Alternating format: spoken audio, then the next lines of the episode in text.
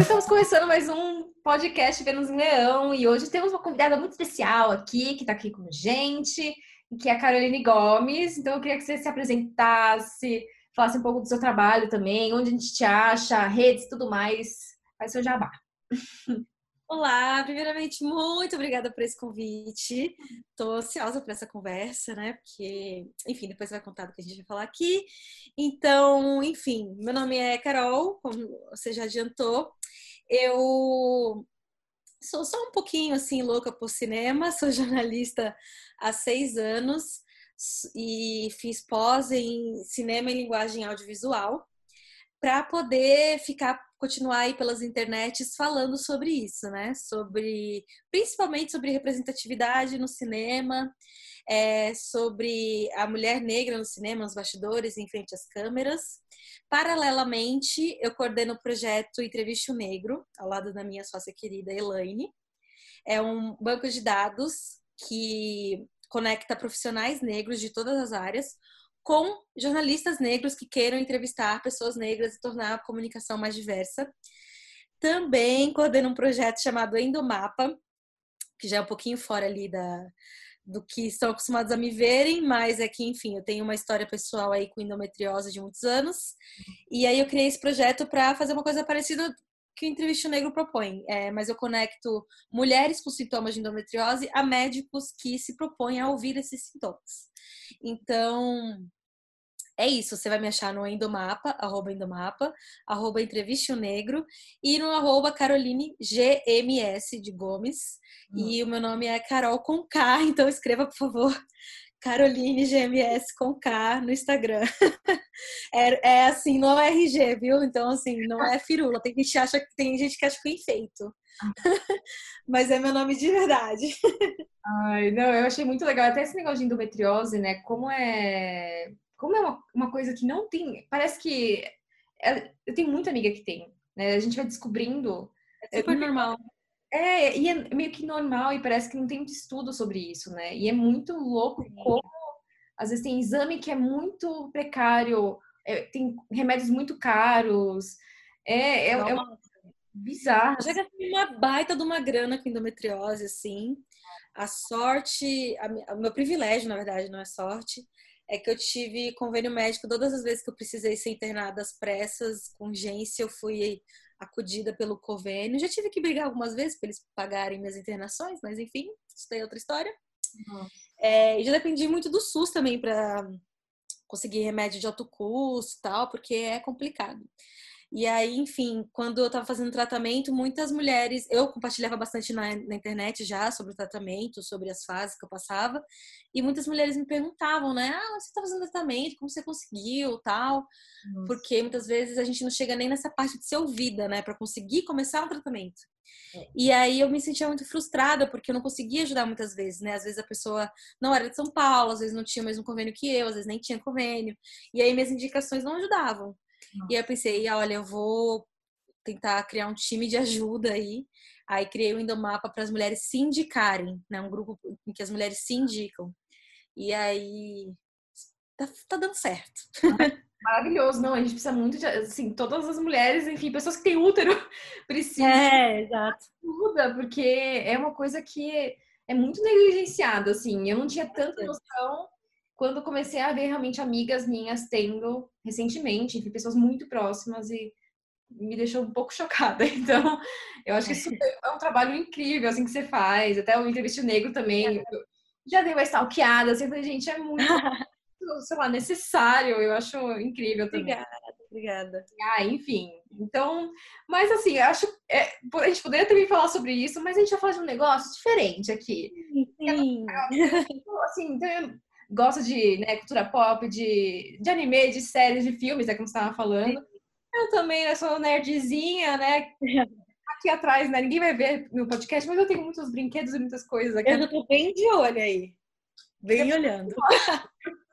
E a gente vai falar basicamente dessa relação que essas, é, esses conteúdos diferentes da cultura pop, né, tem com sexo, sexualidade, né? Então, é, acho que é legal para a gente dar umas risadas, dá para relembrar também até como a gente começou a lidar com isso, às vezes na infância assistindo alguma coisa, né? Ou até hoje em dia, enfim. porque isso ajuda muito a gente a amadurecer, a se descobrir também. Então, às vezes você descobre aí alguma coisa vendo um anime, por exemplo, né? Então, eu acho que é bem legal da gente conversar um pouco sobre isso. E eu acho que é bem leve pra gente também. Ai, a gente também tá precisando dar uma, uma relaxada um pouquinho, né? Com certeza. Com certeza. Depois de pandemia. Perdão, pandemia política, assim, ó, tá, tá aquele negócio. Então, é, não tá fácil. Não, com certeza, sim. Eu tenho reparado no meu Instagram que, enfim, no perfil pessoal é onde eu falo mais sobre cultura pop e tal, eu faço indicações. É... No dia a dia de jornalista, eu com certeza leio muita coisa pesada do que tá rolando, mas no meu Instagram eu vejo muito que é, esse conteúdo, assim, de séries, anime, tudo mais, entretenimento, né, tá sendo muito importante para muita gente nesse período, assim, é, para se distrair, para descobrir coisas novas, enfim.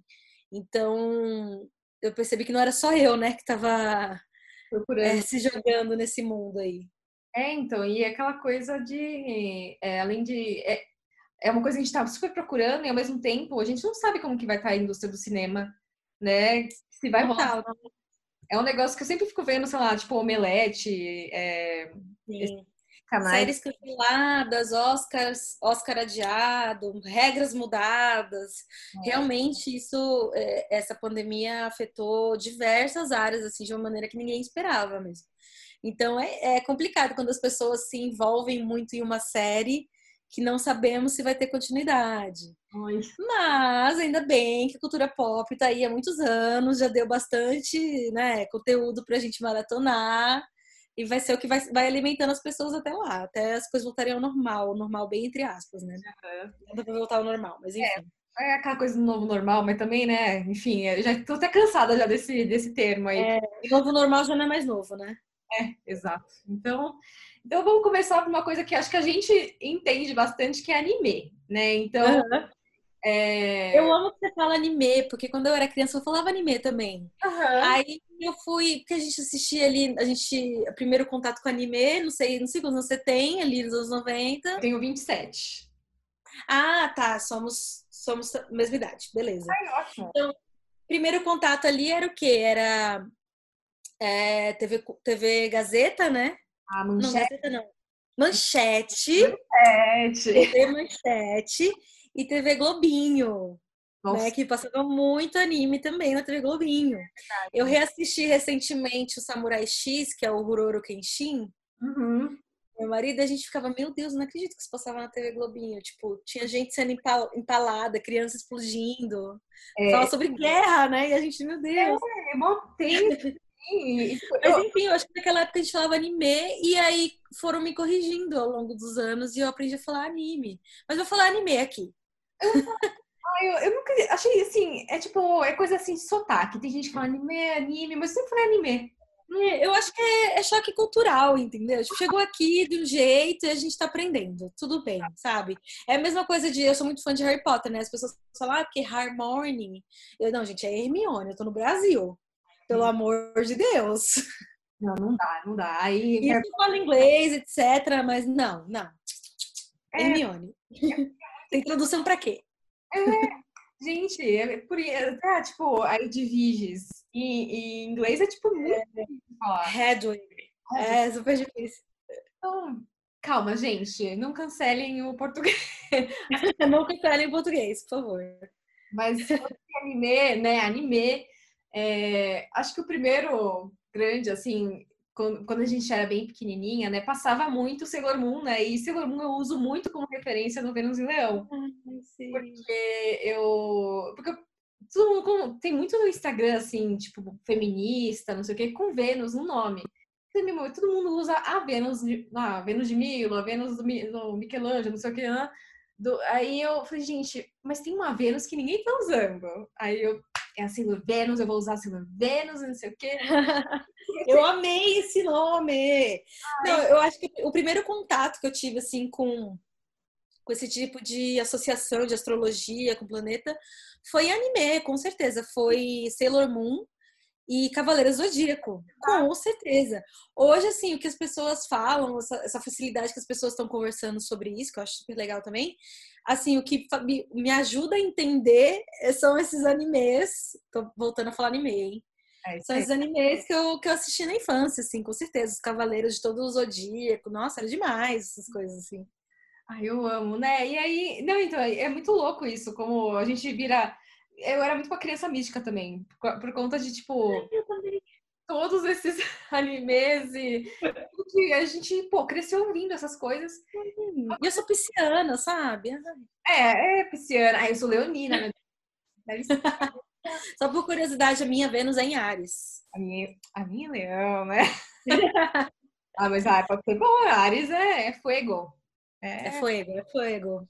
Mas uma coisa legal de Sailor Moon que na época, tipo, eu assistia uma boa. Assim, é que nem que você falou, né? Tipo, como é que passa, passava Samurai X na TV Globinho, né? E aí, Sailor Moon, você vai assistindo e tem muita referência interessante lá, se pegar até a parte de, tipo, LGBT do negócio, assim, né? Então tinha. Eu sempre esqueço o nome delas, mas assim, tem a. Tem acho que a Sailor é, Mercúrio e Urano, né? Que elas são tipo um casal. Sim, basicamente. E, e assim, eu assistia, tipo, ah, tá bom. Assim, ok, é. Criança, né, gente? Criança, a gente não nasce com, com preconceito, com barreira, né? É ensinado. Exato. E, e, quando a gente consome um conteúdo que não tem esse tipo de preconceito barreira, né, a gente tá tipo, ok. Né? Sailor Moon tinha muito disso, tinha acho que a mesma química que a gente via entre Serena e é. Esqueci o nome dele sem ser trajado, né? Sem é. ser Tuxedo Max. É Mamoru, né? Mas é. Eu. Não é Momoro que a gente falava em, em português? Darien? Ai, não sei. Darien! Gente! É horrível. Gente, as traduções são demais, o Darien. A mesma química que a gente via na, da Serena e do Darien, a gente via nas Sailors Mercúrio e Urano, assim. Era, e elas eram muito fofas juntas. É, e fazia muito sentido elas estarem juntas. Então, era uma Exato. coisa... A gente cresceu, tipo, vendo aquilo, né? E é muito louco, tipo, se você pensar... Nossa, para ter um desenho assim, acho que tirando acho que o Steven Universe, né, que acho que tem um casal que também é lésbico, não sei se é Steven Universe ou o creio que é Steven Universe. E tem acho que o é... Ai, Hora de Aventura também, que tem, também acho que tem alguma coisinha assim, enfim. Uhum. Mas eu acho que é, é muito. Eu achei muito transgressor na época, né? E eu lembro que tinha uns personagens também. Tinha um que era super afeminado, é, que era maravilhoso, adorava. Tinha um que era. Tinha uma. Era Sailor Stars. Não sei se você lembra. Sim, era... sim, era demais. Eram três caras que viravam mulheres quando se transformavam. Eles eram assim, cross-dressers, né? Uma coisa assim, meio drag queen. Era meio drag. Nossa, eu é apaixonada. Eu amava aquilo. Eu falei, gente, eu também quero, assim. Eu... Também uma onda de vilões, assim, que eles eram bem também andrógenos, né? Eu, eu sempre observo muito essa coisa da androginia no, no anime, porque sempre são tem, tem personagens muito andrógenos, assim. É, e eu, te, eu, até me decepcionei recentemente, porque eu voltei a assistir, eu reassisti o Yu Yu Hakusho. Eu adorava, mas. É hum. Demais. E aí, o. Assim, é icônico esse anime. Anime.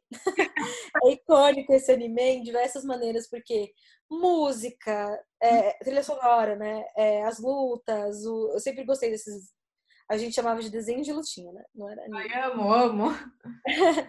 é, essas coisas meio de menino, bem entre aspas, né? Então tinha as lutas, tinha a trilha sonora, tinha, os personagens eram muito lindos, tinha toda aquela coisa.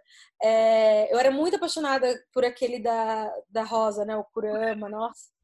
Kurama. A raposa, enfim, lindo.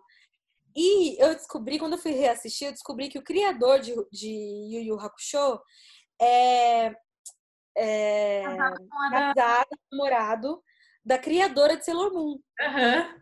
É tipo, uou, que demais. Só que aí tem uma cena de Yu Hakusho extremamente transfóbica, assim, explicitamente transfóbica. Assim que o personagem principal fica é, inconformado que ele tá lutando com uma, com uma mulher trans. Óbvio que esse termo não é usado ainda lá nos anos 90, né? Do que, que quando esse anime foi, lançado. Mas assim, eu fiquei tão decepcionada. Eu falei, gente, esse cara tá mesmo com a criadora de Sailor Moon. aquela coisa tão transgressora. E assim, e mesmo assim, é... lógico, eu, eu, eu, imagino muito que hoje em dia, é... para ambos, né, para os dois criadores, eles já devem estar tá, tá com outras ideias, com assim, com uma mente bem mais expansiva. Mas eu acho essa dualidade muito estranha no, no anime, assim, acho que é uma coisa que a gente precisa se aprofundar e entender mais a cultura japonesa, uhum. porque ao mesmo tempo que eles criam personagens super andrógenos, tipo. É, tipo, que eu acabei de falar que eu amava. O Kurama. Kurama. Então, é, ele é super, super, andrógeno e assim, ao mesmo e ele tinha os traços femininos e ao mesmo tempo ele era considerado o galã da escola, tudo muito engraçado assim. Só que. E aí, ao mesmo tempo, tem essa briga, essa inconformidade de ter uma vilã trans. E é. aí, assim. É, eu fico pensando muito nisso. E, como também. É, eu acho que também por causa da cultura japonesa, de uma cultura. Eu não, não tenho uma propriedade para falar isso, então quem, quem tiver ouvindo tiver mais comentários para se aprofundar, tô, sou toda ouvidas, ouvidos. Mas é, também tem essa cultura homofóbica de assim de deixar muito. É, só, só, deixar entre linhas, sabe? É. Nunca afirmar, pelo menos assim, uma coisa, nisso eu tenho propriedade para falar, é quando o conteúdo vem pro Brasil, né? De, quando, de como eles traduzem, né?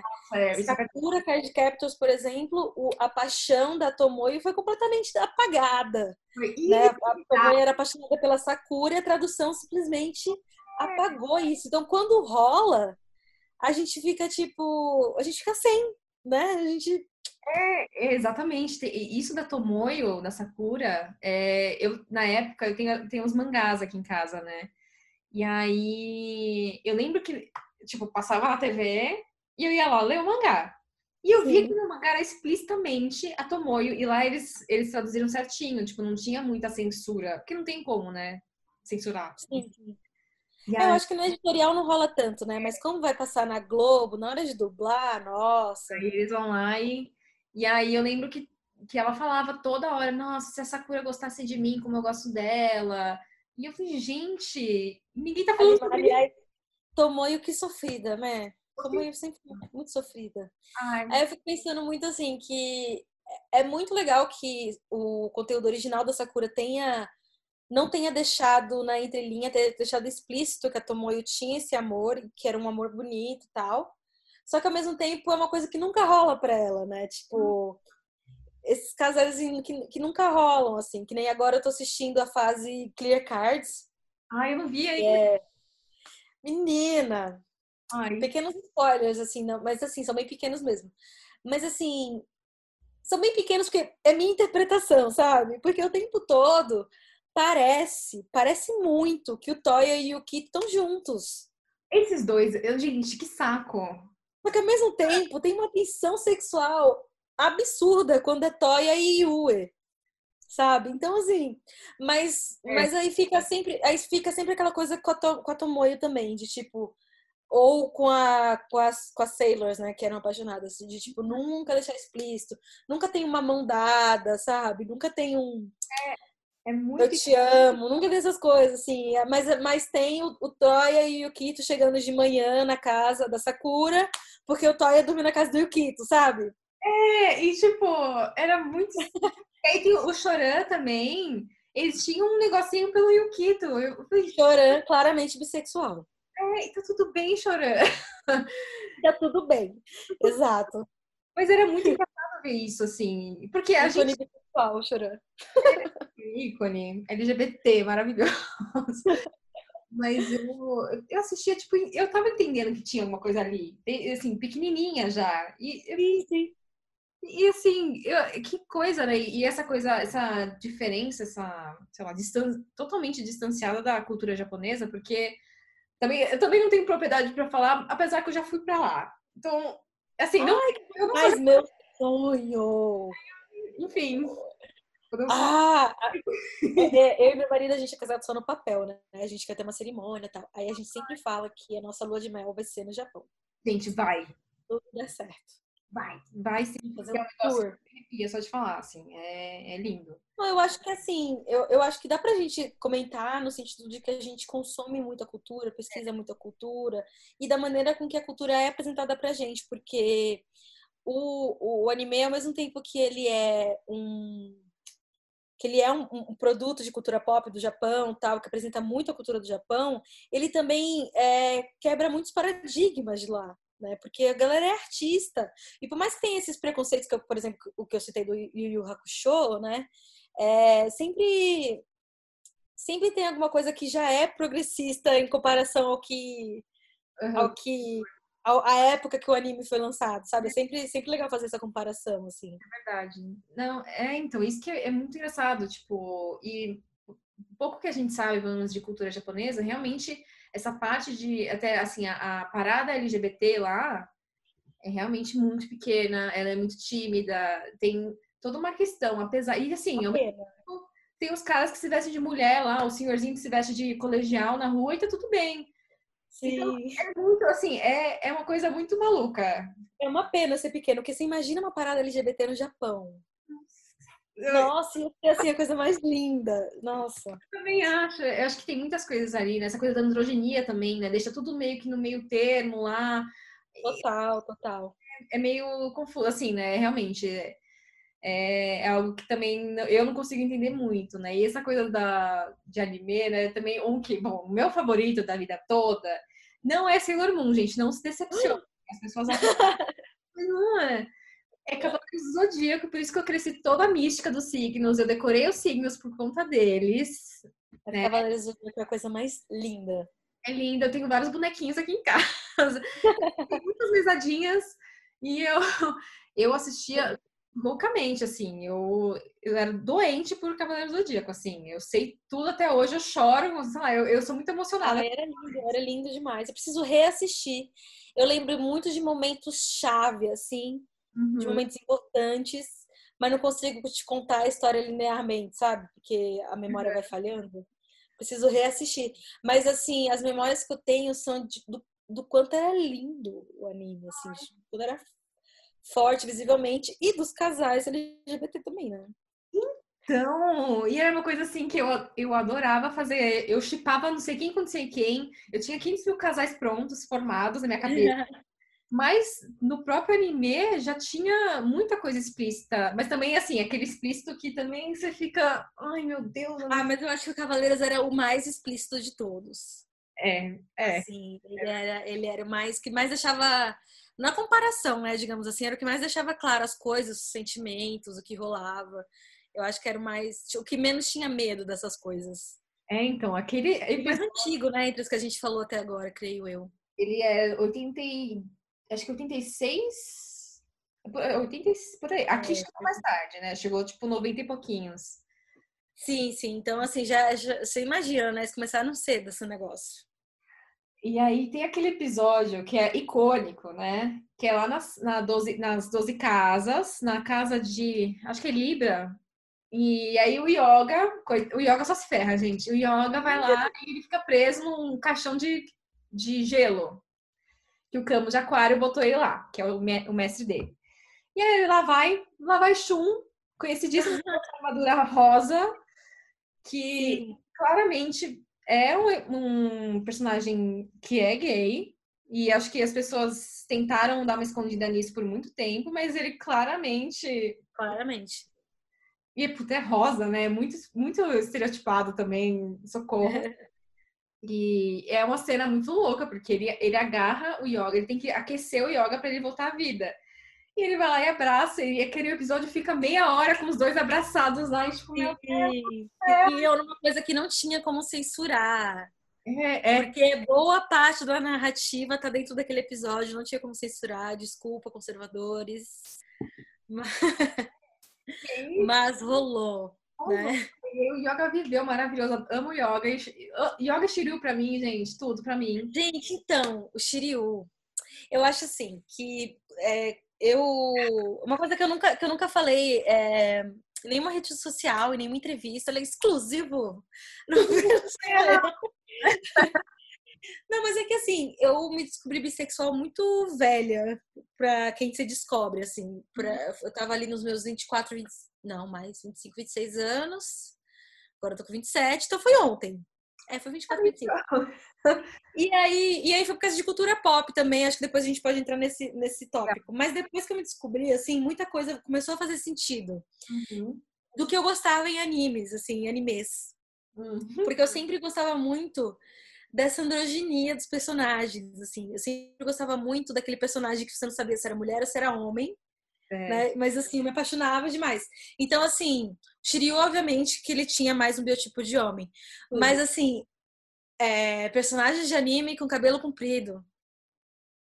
Era o meu fraco, entendeu? Era muito Então você tinha. Você tinha Atena e Shiryu em Cavaleiros do Zodíaco, eles eram meus crushes. Eu não sabia que ela era minha crush, mas ela era, entendeu? É, depois veio Yui e Sakura. Perfeito. Eu era. Eu sou, assim, apaixonada pelo, pelo, pelo Yui. Tem um projetinho de tatuagem do Yui, inclusive. Ai, Vai rolar um dia, amém? Amém, igreja, vai, vai rolar. É... Tô tentando lembrar aqui. Tinha o Trunks de, Dra- de Dragon Ball. Ai, verdade. Eu acho que eu sei quem Pra é. mim, assim, o Trunks era uma coisa mágica, porque ele, ele, ele era do futuro. Pra mim era demais, assim. Ele era do futuro e ele tinha uma espada, e ninguém em Dragon Ball tinha espada. E aí ele, mas ele aparece bem menininho, assim, mas aí depois de um tempo ele deixa o cabelo crescer e eu fico tipo, ah, Trunks. Cabelo de lilás? É o... Hã? Cabelo de lilás? Isso, é branco, lilás, sei lá, tem, tem essa, esse É. debate sobre o cabelo dele. É aquele cabelo mais... Exato. Aí ao mesmo tempo tinha os androides 17 e 18. Não era o Corção 17, era na 18 também. Então, assim, é, que eram personagens. A, a 18, é, eles eram gêmeos, né? E aí a 18 claramente era bem feminina. Mas o 17, acho que por ser gêmeo dela, os caras nem quiseram ter trabalho de masculinizar ele, assim. Ele era totalmente feminino, muito parecido com ela, assim. E eu era apaixonada, encantada. Ai, É aquela paixonite de criança, né? Que você admira, acha bonito, acha brilhante e místico. Essas coisas, assim. é, Então, começou a fazer sentido, assim. Sabe? É. Depois eu bati, hum, por isso que eu era tão apaixonada pelo Yui. Aquele É. vestido dele, aquelas asas. Não sei se ele tinha uma make, mas ele tinha um olho diferente. Ele tinha um... É, Era uma coisa diferente. Ele é tipo. é, Ele tem essa pegada anjo, mas é meio que um elfo também. É uma coisa muito louca. Ele é meio misterioso. Era muito bom. Nossa, mas é que eu... Mas eu... Sakura, eu era muito apaixonada pelo Choran. Assim, eu era muito. Ai, que bonitinho! Eu amo Chorana muito. Ai, Chorana é um dos poucos que não é boy lixo. Amo. é verdade. Ele só era muito, assim, tímido, esquisito, assim. E, aquele... Criança, né? é, e, é- e era na época que a gente tinha, sei lá, eu tava na quarta série, por aí, né? Quarta Sim, não, o seu crush é mais correto com a idade. A gente vai crescer, você olha o Thor, e você vai olhando o Yui, né? pra mim, assim, o Choré era... Não sei se porque ele lembrava o menininho que eu gostava da escola, então acho que eu não. É muito engraçado como essas coisas ficam interligadas, né? Assim, quando, na mesma época que eu curtia muito Sakura, assim, eu tinha certeza absoluta que meu destino era casar com o Leonardo DiCaprio. certeza absoluta. Ai, Sim, não sabia nem que era um casamento, no que, que consistia, mas eu tinha certeza que eu ia entrar de branco na igreja com o Leonardo DiCaprio, porque eu assisti ele em Titanic e em Romeo e Julieta. Então, assim, Nossa. Sexual Awakening, meu Sexual Awakening, que é o despertar sexual, foi o Leonardo DiCaprio. Nos anos 90. Porque hoje em dia, né? é, é, deixa- deixando bem claro que é o Leonardo DiCaprio dos anos 90. Nos anos 90. É outra pessoa. Outra pessoa. Ele tem, até faz um bom trabalho, eu acho, como defendendo o meio ambiente e tal. Não sei se é Não, ele é ótimo, assim. Eu só acho que é, hoje em dia eu passei da, da idade pra ele, né? Porque ele curte as meninas de até 25 anos. Ai, é. A gente passou da cota já. Não... É, passei da cota dele, assim. Aí, assim, se ele tem esse limite, não quero boy assim, tá? É, mas eu- Sai, Leonardo DiCaprio. Mas, né, Desespero. Hoje em dia eu pediria divórcio. É, eu também eu ia dar um pé na bunda. Mas naquela época não tinha como você não se apaixonar por ele. Porque ele tava em todo É. lugar, Ele era o cara da época. aquele cabelinho repartido no meio, assim. Ai, não sei. Esse filme da, da, de Romeu e Julieta também foi muito icônico e foi muito. Foi muito. E é lindo, né? Também. Nossa, é muito lindo visualmente, enfim. Ai, eu sou apaixonada também, né? Essas coisas também. Ai, enfim. E falando de filme, é, já que a gente falou de filme agora, e até uma que eu tinha notado. Ai, desculpa, eu mudo, eu, mudo, eu mudo muito de assunto, meu ah. ascendente é em gêmeos. Ah, é. Tá explicado, né? Ah, o meu é em Libra, então só aquela coisa, ai, não sei.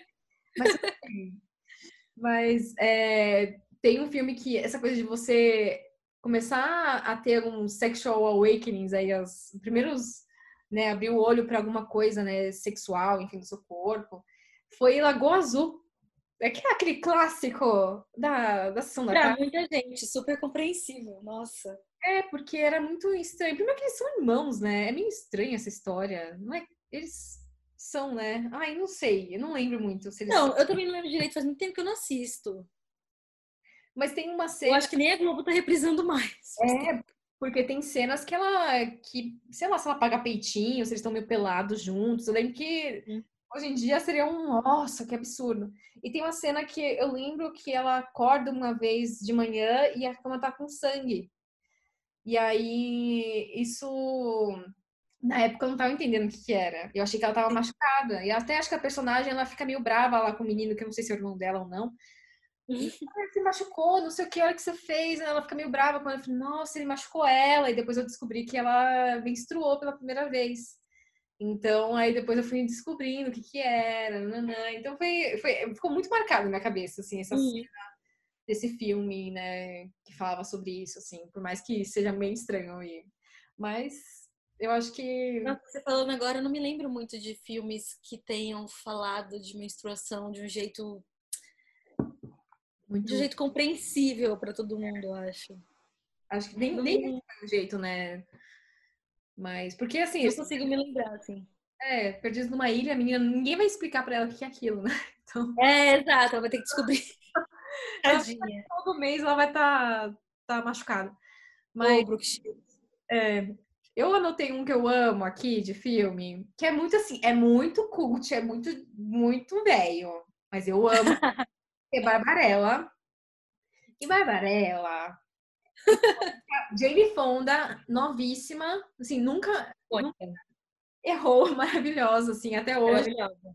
Ai, sendo presa pelo meio ambiente todo dia não agora mais pelo né, Covid, mas Barbarella é tipo assim, basicamente a Barbarella, ela tem uma nave e ela fica zanzando pelo universo.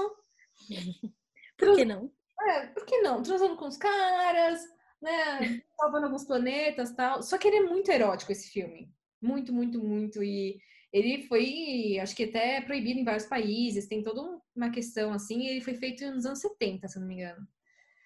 E, e realmente, tipo, é, tem uma cena, assim, que ela é presa pelo vilão, um dos vilões do, do filme, que é tipo é. uma máquina que eles chamam, acho que de orgasmatron, alguma coisa assim, pra ela ter um orgasmo, pra ela, sei lá, pra ela morrer. É umas coisas muito malucas que só nos anos 70 mesmo. É, né? Nossa, que, que punição. E aí a, a Bárbara é tão fodona que ela faz a máquina quebrar. Então, como se fosse uma punição, né? É, então assim. É, isso, isso tá muito ligado com a maneira com que as pessoas acham que é, associam o, o, sexo como uma punição para a mulher, ou algo que a mulher não gosta que ela tem que fazer por obrigação, sabe? E, e até assim, nesse caso, se ele colocou ela numa máquina, é até um, uma violência, né?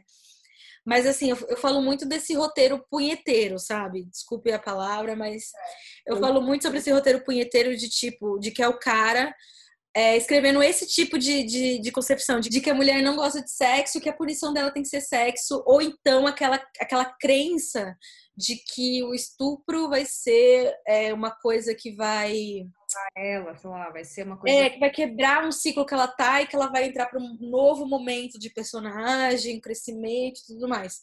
Uhum. Isso, assim, era muito comum em Game of Thrones. Ai. Era bizarro em Game of Thrones. Game of Thrones, hein? Eu vou nem. E eu também fico muito dividida com relação a, ao estupro, como ele é mostrado em é, Outlander, que é uma série que eu amo demais, demais, demais. Só que assim.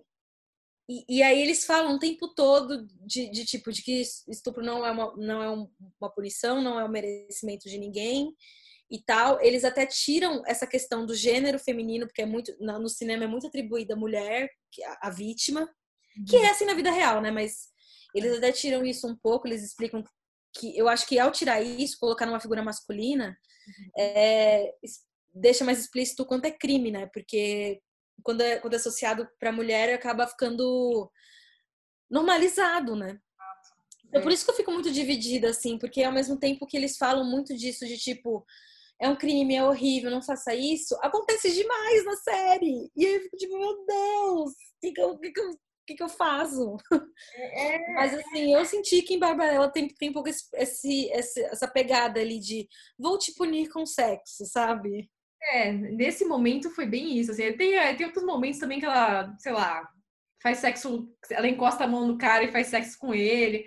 É, uma, é, é bem punheteirinho, assim, esse filme. Mas eu acho ela maravilhosa, que pelo menos ela. Não, é Jenny Fonda, né? É a Jenny Fonda, gente. Então, pra mim foi ótimo, assim, de assistir, porque. Isso, isso você me descrevendo agora o negócio dela tocar a mão do cara me lembrou uma entrevista do Donald Glover, que é o. que ele fez. Ele fez esses filmes novos do Star Wars. Uhum. E aí, putz, eu não tô lembrando o nome do personagem dele. É o Lando. Lando, isso. É, o Lando mais jovem, né? E aí ele fala, tem um entrevistador, um entrevistador pergunta, né? Ah, você interpretou o Lando como pansexual, tal. E aí, como é que você acha? O que, que você acha desse conceito no espaço? Aí ele falou assim: tem como não ser pansexual no espaço? Ai, ele é perfeito. Hello!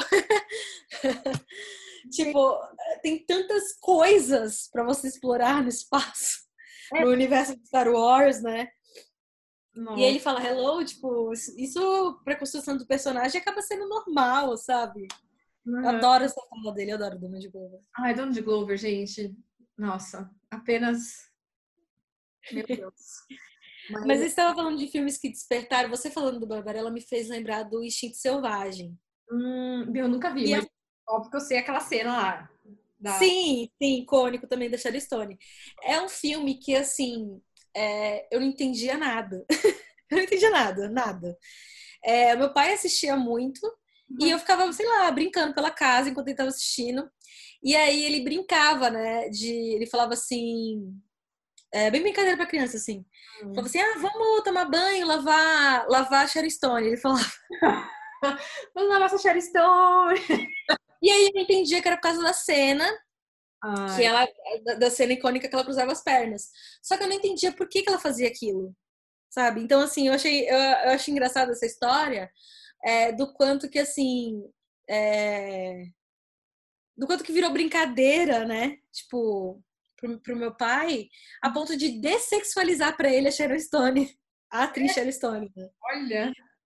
Eu acho isso muito engraçado, assim. E aí, depois de anos que eu fui entender esse filme, né? Sharon Stone. Tem comentários. Bom apelido, bom apelido. Ai, gente. Sharon Stone.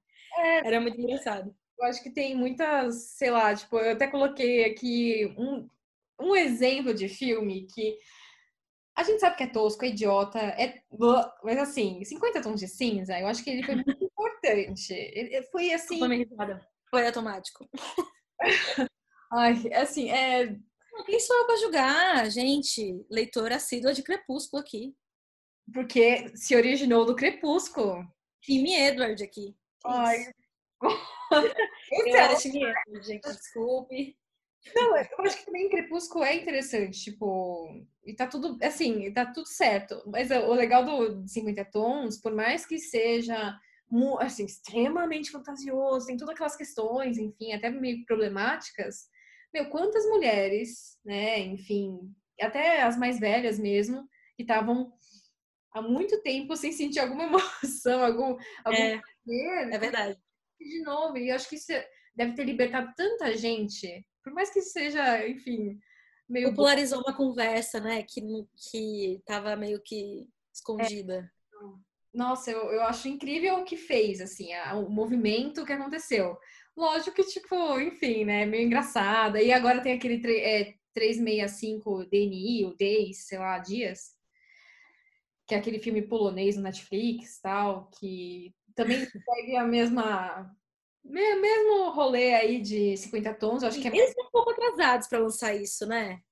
Muito. Porque pelo que eu me lembro, assim, eu me lembro muito na época do Crepúsculo que lançou, tipo, bombou Crepúsculo, aí vamos fazer Vampire Diaries, vamos fazer não sei o quê, tipo, tudo, tudo que era de vampiro. True Blood saiu também na mesma época.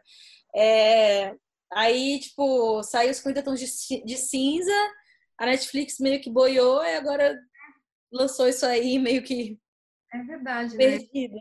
Acho que tem muito medo de fazer essas coisas, né? Até o próprio, o próprio 50 tons, tipo, o livro é muito diferente do próprio filme. Então, o filme ele não é tão explícito, aquela coisa, assim, não é um pornô, mas também não é aquela aquele meio, uhum. meio esquisito assim, né? Esse novo filme aí do 365 dias aí, enfim, é um pouco mais direto assim, um pouco mais explícito, mas tipo, eu fiquei perguntando como que acontece a história. O cara sequestra a menina. Eu falei, não, começou errado já. Como é que você consegue ter tesão no negócio? É, é, é já começou errado, síndrome de Estocolmo. Uh -uh. Hum, dá um, é péssimo, eu acho bem complicado, assim. É, é. Hoje em dia, Netflix, não, não, não.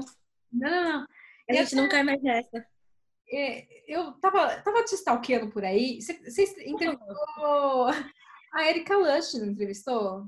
Da... Sim, foi muito legal. Faz um tempo já, acho que foi em 2015. É, foi 2015. Eu tava trabalhando na Nome de Mulher, eu entrevistei ela é, sobre essa conversa que ela tem sobre pornô feminista. Uhum. E assim, ela na época ela me liberou o acesso pro site dela, né, para eu fazer matéria. Eu me liberei para fazer matéria. Sobre, tô curiosa. Fazer, precisa estudar, né? né? Estudar seu trabalho e tal. É, e assim, realmente, eu acho que comparado ao tipo de indústria que a gente foi acostumado, aquela coisa horrorosa, é de muito bom gosto o conteúdo que ela faz, assim, os, os vídeos que ela faz, assim. Uhum. Tem, tem fundamento, tem motivo para as coisas que ela filma e tal.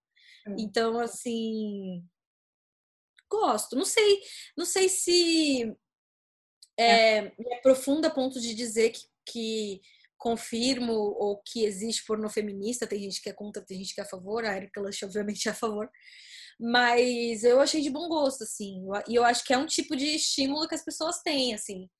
É, e é até por isso que eu achei legal essa conversa, porque é, apesar de, de ter essa, essa, essa, ciência de sexual awakening, de, de como a cultura pop influencia a gente dessa maneira, e é inevitável, eu, uhum. eu raramente falo sobre essas questões, assim, com cultura pop, né? Uhum. Já falei muito sobre a afetividade da mulher negra, tal, que é uma coisa bem diferente do que a mulher branca é, é, vivencia. Então, eu falo muito sobre essas questões assim, de afetividade da mulher negra tal, é, até dando exemplos meus. Só que ao mesmo tempo é interessante ver a gente, a gente digo mulher negra, falar sobre afetividade sem essa parte do sofrimento, sem essa parte da rejeição e tal, que a gente fala tanto. Uhum. Porque eu sei que é mais raro, mas a gente se relaciona, tipo, eu sou casada, é muito raro uma mulher negra casada, mas assim, é... tem, né? Existe. É, então, tem que.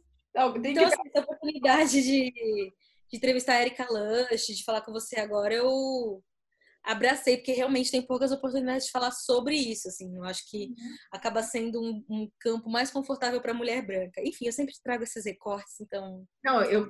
Tá trazido. Pega porque. eu preciso. Não, assim, é, é, muito necessário. E eu acho que é muito diferente. Até uma coisa que eu ia te perguntar, porque isso eu, era uma dúvida muito grande minha, porque eu uso muito Sailor Moon, por exemplo, no, no Deus Anéis, né? E aí uma vez uma seguidora minha, que acho que era muito novinha, eu acho que ela não entendia o que, era aquele anime. Uhum. Tudo bem. E aí ela falou assim, olha, eu adoro sua página, não sei o quê, mas eu queria muito que você trabalhasse com outras... É, tipo, com outras etnias, com outros formatos de corpo, não sei o quê. Eu falei, meu Deus do céu. E é. Tá. É, até porque, assim, Sailor Moon é complicado, né? É, Sailor Moon, pra mim, foi formador de caráter, assim. Foi tipo, vou crescer uma mulher forte, independente, vou salvar o mundo e foda-se quem falar o contrário. Ah. Só tem uma mensagem muito positiva, Sailor Moon, mas ao mesmo tempo é, é muito magro. É muito. É. E assim, elas são. Tem duas loiras, tem. Enfim, é, são padrões muito diferentes, né? Apesar de que, assim, a gente sempre subentende de que personagens de anime são sempre asiáticos, né? A gente sempre subentende isso, mas eles são desenhados como se fossem. Né, como se tivessem outras etnias. Exato. É uma loucura mesmo. É uma loucura. Então, fiquei, é, é uma, que, uma questão que eu sempre, tipo, re, sempre penso antes de postar. Eu agora tô tentando colocar outras coisas, sei lá, tentar de uma outra forma. Porque, por mais que a gente reconhece como exemplo, sabe, nossa infância, que a gente cresceu e a gente é formado em Moon, não sei o quê, tem gente que enxerga dessa forma também. E é, é claro, né? Então, eu também fiquei meio, ai meu Deus. Não, é super compreensível, assim o quanto o quanto o Sailor Moon influencia positivamente, mas também traz essa, essa imagem assim de corpo, né, que é, que é assim, eu acho que só realmente esses desenhos e anime ainda não, isso ainda não foi corrigido, né? Vamos combinar. Não foi, de jeito nenhum, assim, não, eu acho que até assim personagens negros assim, até às vezes tinha, mas era Sim. uma muito ou estereotipada, uma coisa meio esquisita, ou era tipo vilão, né? É, total. Não, uma coisa assim, o anime que mudou pra mim, deu um shift nisso, foi o Bleach. Ah, Cara, eu não assisti, mas eu sei. É verdade. Muitos personagens é, que a gente não, não, usa essa expressão aqui, mas tem muitas pessoas de cor, né? Que essa expressão aqui pra gente é. é. Mas, assim, tem personagem mexicano, tem personagem negro, tem personagem indígena, e eu fiquei assim, eu não sabia que era possível ser enxergado dessa maneira, sabe? E aí, como é que a gente fica, né? Tipo, ah, ok, esse personagem é asiático, mas ele foi. Ele é negro, mas ele, né? É. Daquela interpretação que a gente sempre tem. Uhum. É, é, meio. Mas, nossa, Bleach pra mim mudou, assim, fica como indicação pra quem estiver ouvindo. Legal. Que Bleach foi o que me tocou de olha, eu tô no anime. Ah, é possível. É, não, é meio, meio maluco isso, assim, quer dizer, meio triste, na verdade, né? Eu acho que nesses desenhos mais novos, tipo, que a gente falou do Steven Universe, que eu não assisti ainda até agora, mas a gente vê que tem corpinhos diferentes, tem cores Nossa. diferentes, tem questões, né, de sexualidade, né? né? Uma personagem... Muito legal quando isso tá mudando, assim, pros, pros, desenhos de hoje em dia. Isso é muito bom mesmo, assim. É muito bom. Steven Universe é um ótimo exemplo. É, eu preciso ver, eu preciso... Agora tem um novo que é do mesmo criador do é, do Hora de Aventura, que é aquele é, Midnight Gospel. Ah, tem muita gente falando, mas eu não, não assisti ainda. Eu também não vi, que é meio que um podcast junto com. É uma narração de podcast com desenho, tudo meio maluco. Eu falei, ai, quero ver. Então minha amiga chorou ver. Foi, tá. Ah, deve, ser, deve ser muito bom, vou procurar. Eu não tinha falado ainda sobre essa questão da, da descoberta da bissexualidade depois de velha. Ai, fala. Depois de, depois de velha e casada, né? E eu nunca falei, eu realmente, além das minhas amigas, eu nunca tinha falado pra ninguém. Ai, meu Deus. É... ah, porque assim, porque eu fiquei, tipo, foi, foi uma descoberta, mas eu fiquei ok. Eu acho que eu já tinha uma maturidade pra. Sabe, pra não, não fazer isso um big deal, sabe? E não mudou muito minha vida porque é isso. Eu escolhi uma pessoa pra, pra tá monogamicamente e a gente tem, tem esse acordo e ok, uhum. e não uhum. feriu isso. Se tivesse ferido, aí, aí teria sido uma coisa maior, né? É. é. mas, mas não feriu, assim, o marido é super compreensivo, fofo. Então, ele fez muita parte da discussão, do debate, me ajudou bastante, minhas amigas me ajudaram bastante. É, mas, assim, sempre teve lá, é uma coisa que eu sempre soube, mas eu não sabia que eu sabia. então, foi a, a a duplinha Naomi Watts e Sophie Cookson no, na série Gypsy da Netflix. Ai, já me falaram dessa série também, mas eu não. Mas e aí? Foi um problema, assim, porque eu falei, fiquei, sei lá, eu tava vendo série e eu falei, opa,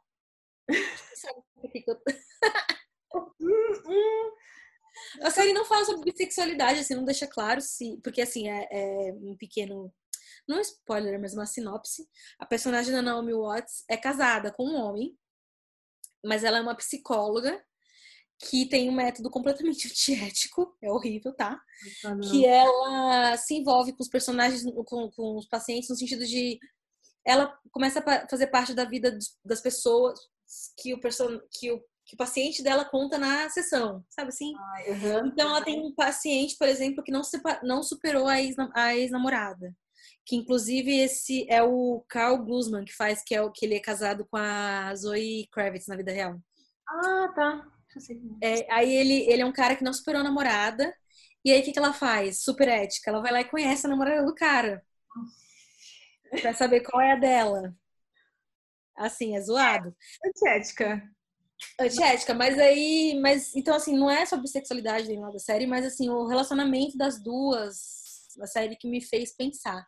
E aí, quando você propôs essa conversa, foi o que eu fiquei pensando, né? Falei, gente, é, a gente pensar sobre como a cultura pop influencia a gente dessa maneira, não é, nessa, não é influenciar, na verdade, é colaborar para a gente ver esses novos caminhos, esses outros caminhos que não são novos, né? Estão aí desde do, do que o mundo é mundo. Uma coisa que mas, tá... mas assim, para a gente entender que não é só do jeito que ensinam a gente, né? Que aquela heteronormatividade compulsória, né? Uhum. É, a cultura pop sempre teve ali e sempre e, e com certeza foi uma colaboração para eu sempre ter sido uma pessoa é, mais aberta, mais é, compreensiva, enfim, pessoa não otária, né? Não LGBTfóbica, essas coisas. É, um básico de uma pessoa. E eu acho que por isso que quando, que quando esse, essa série Gypsy me fez pensar nisso, que eu fiquei tão tranquila, sabe? Porque eu acho que se tivesse vindo no momento de maturidade, uhum. é, mesmo com todas essas influências e. É, e. Esqueci a palavra que a gente falou tanto aqui. Androgenismo nos animes que eu assisti e tudo mais. É, poderia ter, essa descoberta poderia ter acontecido num momento de negação, né? E não, foi num momento bom de amadurecimento, que eu já tinha absorvido todas essas influências, já tinha entendido tudo que, né? Uhum. É, mas então, é, é bem tranquilo. Um exemplo que você, é bem parecido acho que com o seu é da, da Alexandrismos, né? Da Alexandra. Sim, sim. Que ela se descobriu lésbica, acho que, sei lá, dois, três anos atrás, uma coisa assim. E ela também. Sim, eu vi esses dias ela falando disso no Instagram dela, acho que porque por causa do mês é, do orgulho, né? Ela estava contando que acho que com 29 anos né, que ela se descobriu e falando sobre heteronormatividade compulsória, né? Que muitas vezes também tá, tá nas séries, assim. Então. Pois é.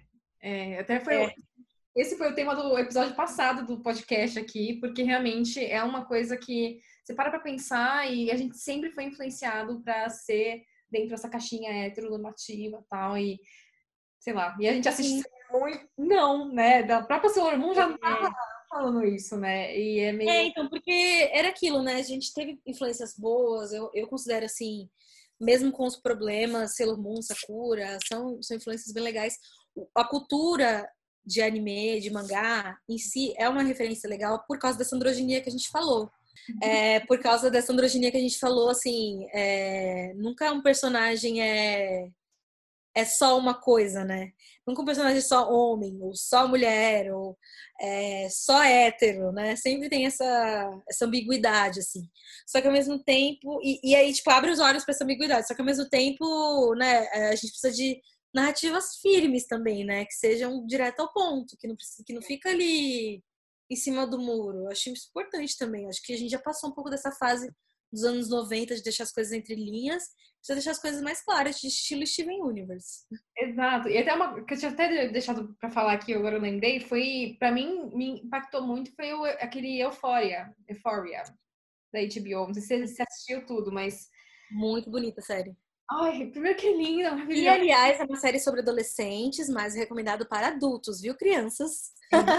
verdade. Porque, ah, é diferente. bem adulta. Também pra falar também de skins, né? Que também é total, é bem, bem, né, problemático, assim, né? Os, Sim. dramático. Mas a Euphoria eu achei que é muito lindo, acho que é muito delicado também como eles tratam as coisas, por mais que seja adolescente. E uma coisa muito interessante é que essa Jules, que é aquela personagem, uma das principais, ela é trans. Mas não, assim, não é tratado como se fosse. Ai, nossa, eu sou trans. Assim, não, ela, tipo. É no... assim... Tipo, aquelas perguntas que, que, muitas, que muitas mulheres trans ouvem, eu sei porque minhas amigas me contam bastante. É. Mas assim, aquela coisa de como você transa, sabe? Que não diz respeito a ninguém. Esse tipo de coisa não tá lá, né? Simplesmente a Jules existe e ponto. É, e é isso que eu acho que é o mais lindo, assim. E até a, a outra também que eu amo, que é a, é a Cat, né? Aquela menina que ela ela, ela é super, tipo, meio excluída, assim, na escola tal. Uhum. De repente, ela vira Can Girl e ela começa a ganhar dinheiro na internet, não sei o que. Ela começa a ficar super... Ai, eu tô apaixonada por aquela atriz. A Barbie. A Barbie Ferreira. Ela, é ela é brasileira. Ela é brasileira, maravilhosa. Ela é brasileira, bem mineira, como ela diz. É, ela como português e... Ai, eu sou, ai, eu sou apaixonada por ela. Ficou a coisa mais linda ela na série, assim, eu sou, af, eu entro no Instagram dela assim só pra ficar lá sonhando. Eu já entrei no Instagram da mãe dela, porque é brasileira, eu fiquei lá, tipo, ai, eu nem bloquear, não é mesmo? É, perfeito, e acho que é muito legal, porque eu me identifico muito com ela, porque é essa menina meio esquisita, meio, né, deixada de lado, assim, meio nerd, que fazia fanfic de One Direction e é perfeito também. Então, eu acho que. polêmica, né? Esse episódio, né? Muitos episódios polêmicos. Polêmico, mas ai, quem nunca, né? Sim.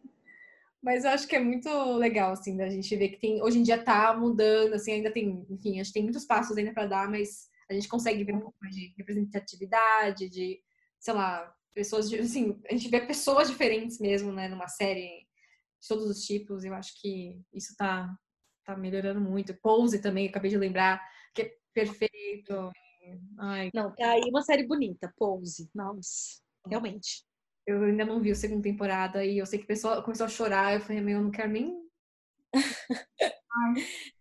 É, não, é, é muito Pose. Ai, tudo. E até coloquei aqui Tio Engan também, que é super engraçado. Que, eu, que Cara, é... Tio Engan não consegui ficar presa.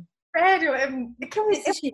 Mas, mas você me lembrou, Tio Engano me lembrou outra coisa, assim, que é, que é uma indicação bem importante, porque polêmica agora. Eu não curti Fleabag, que todo mundo tá falando. Tá, vamos lá. Pode... Continue. Eu não curti Fleabag, tá? Eu tentei assistir, não rolou. Eu achei, assim, muito... Já vi essa história antes, sabe? É, eu não tava entendendo por que, que aquela menina tava assim, nada contra a menina em si, né? A Phoebe Waller-Bridge.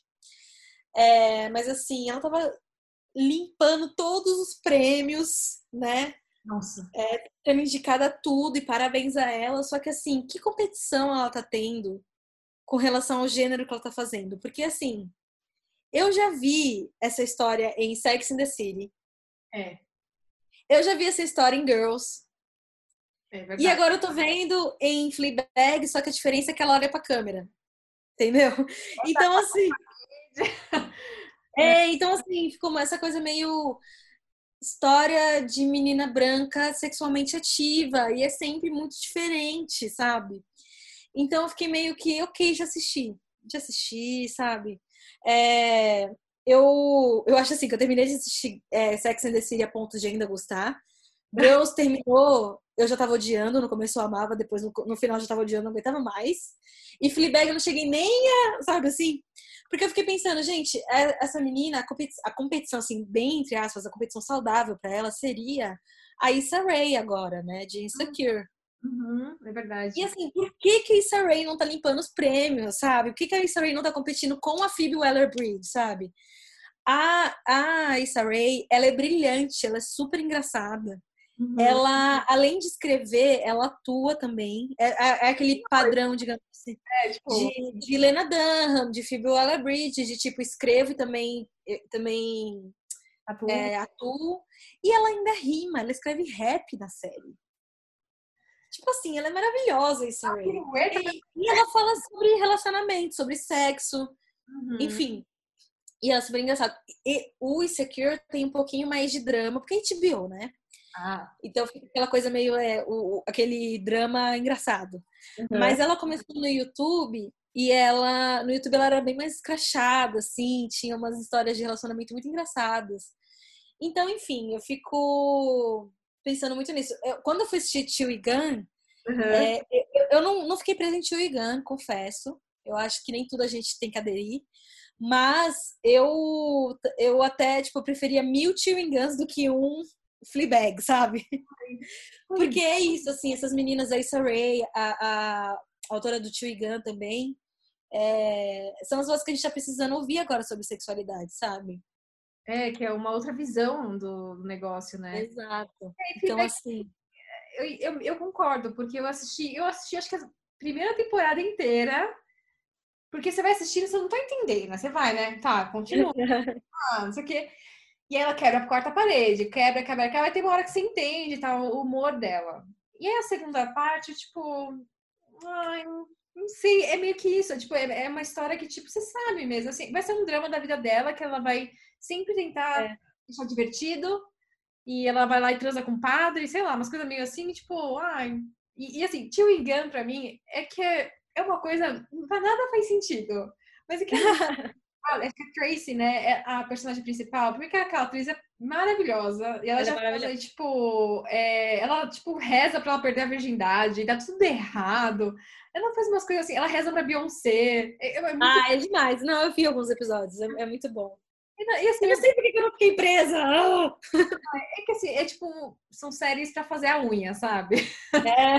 Eu gosto disso. Tipo, pra você ver, dar risada, ah, tá bom, e ser feliz, assim. mas é, eu gosto bastante desse tipo, esse estilo, assim, mas é, Fleabag eu também achei meio forçadão, assim.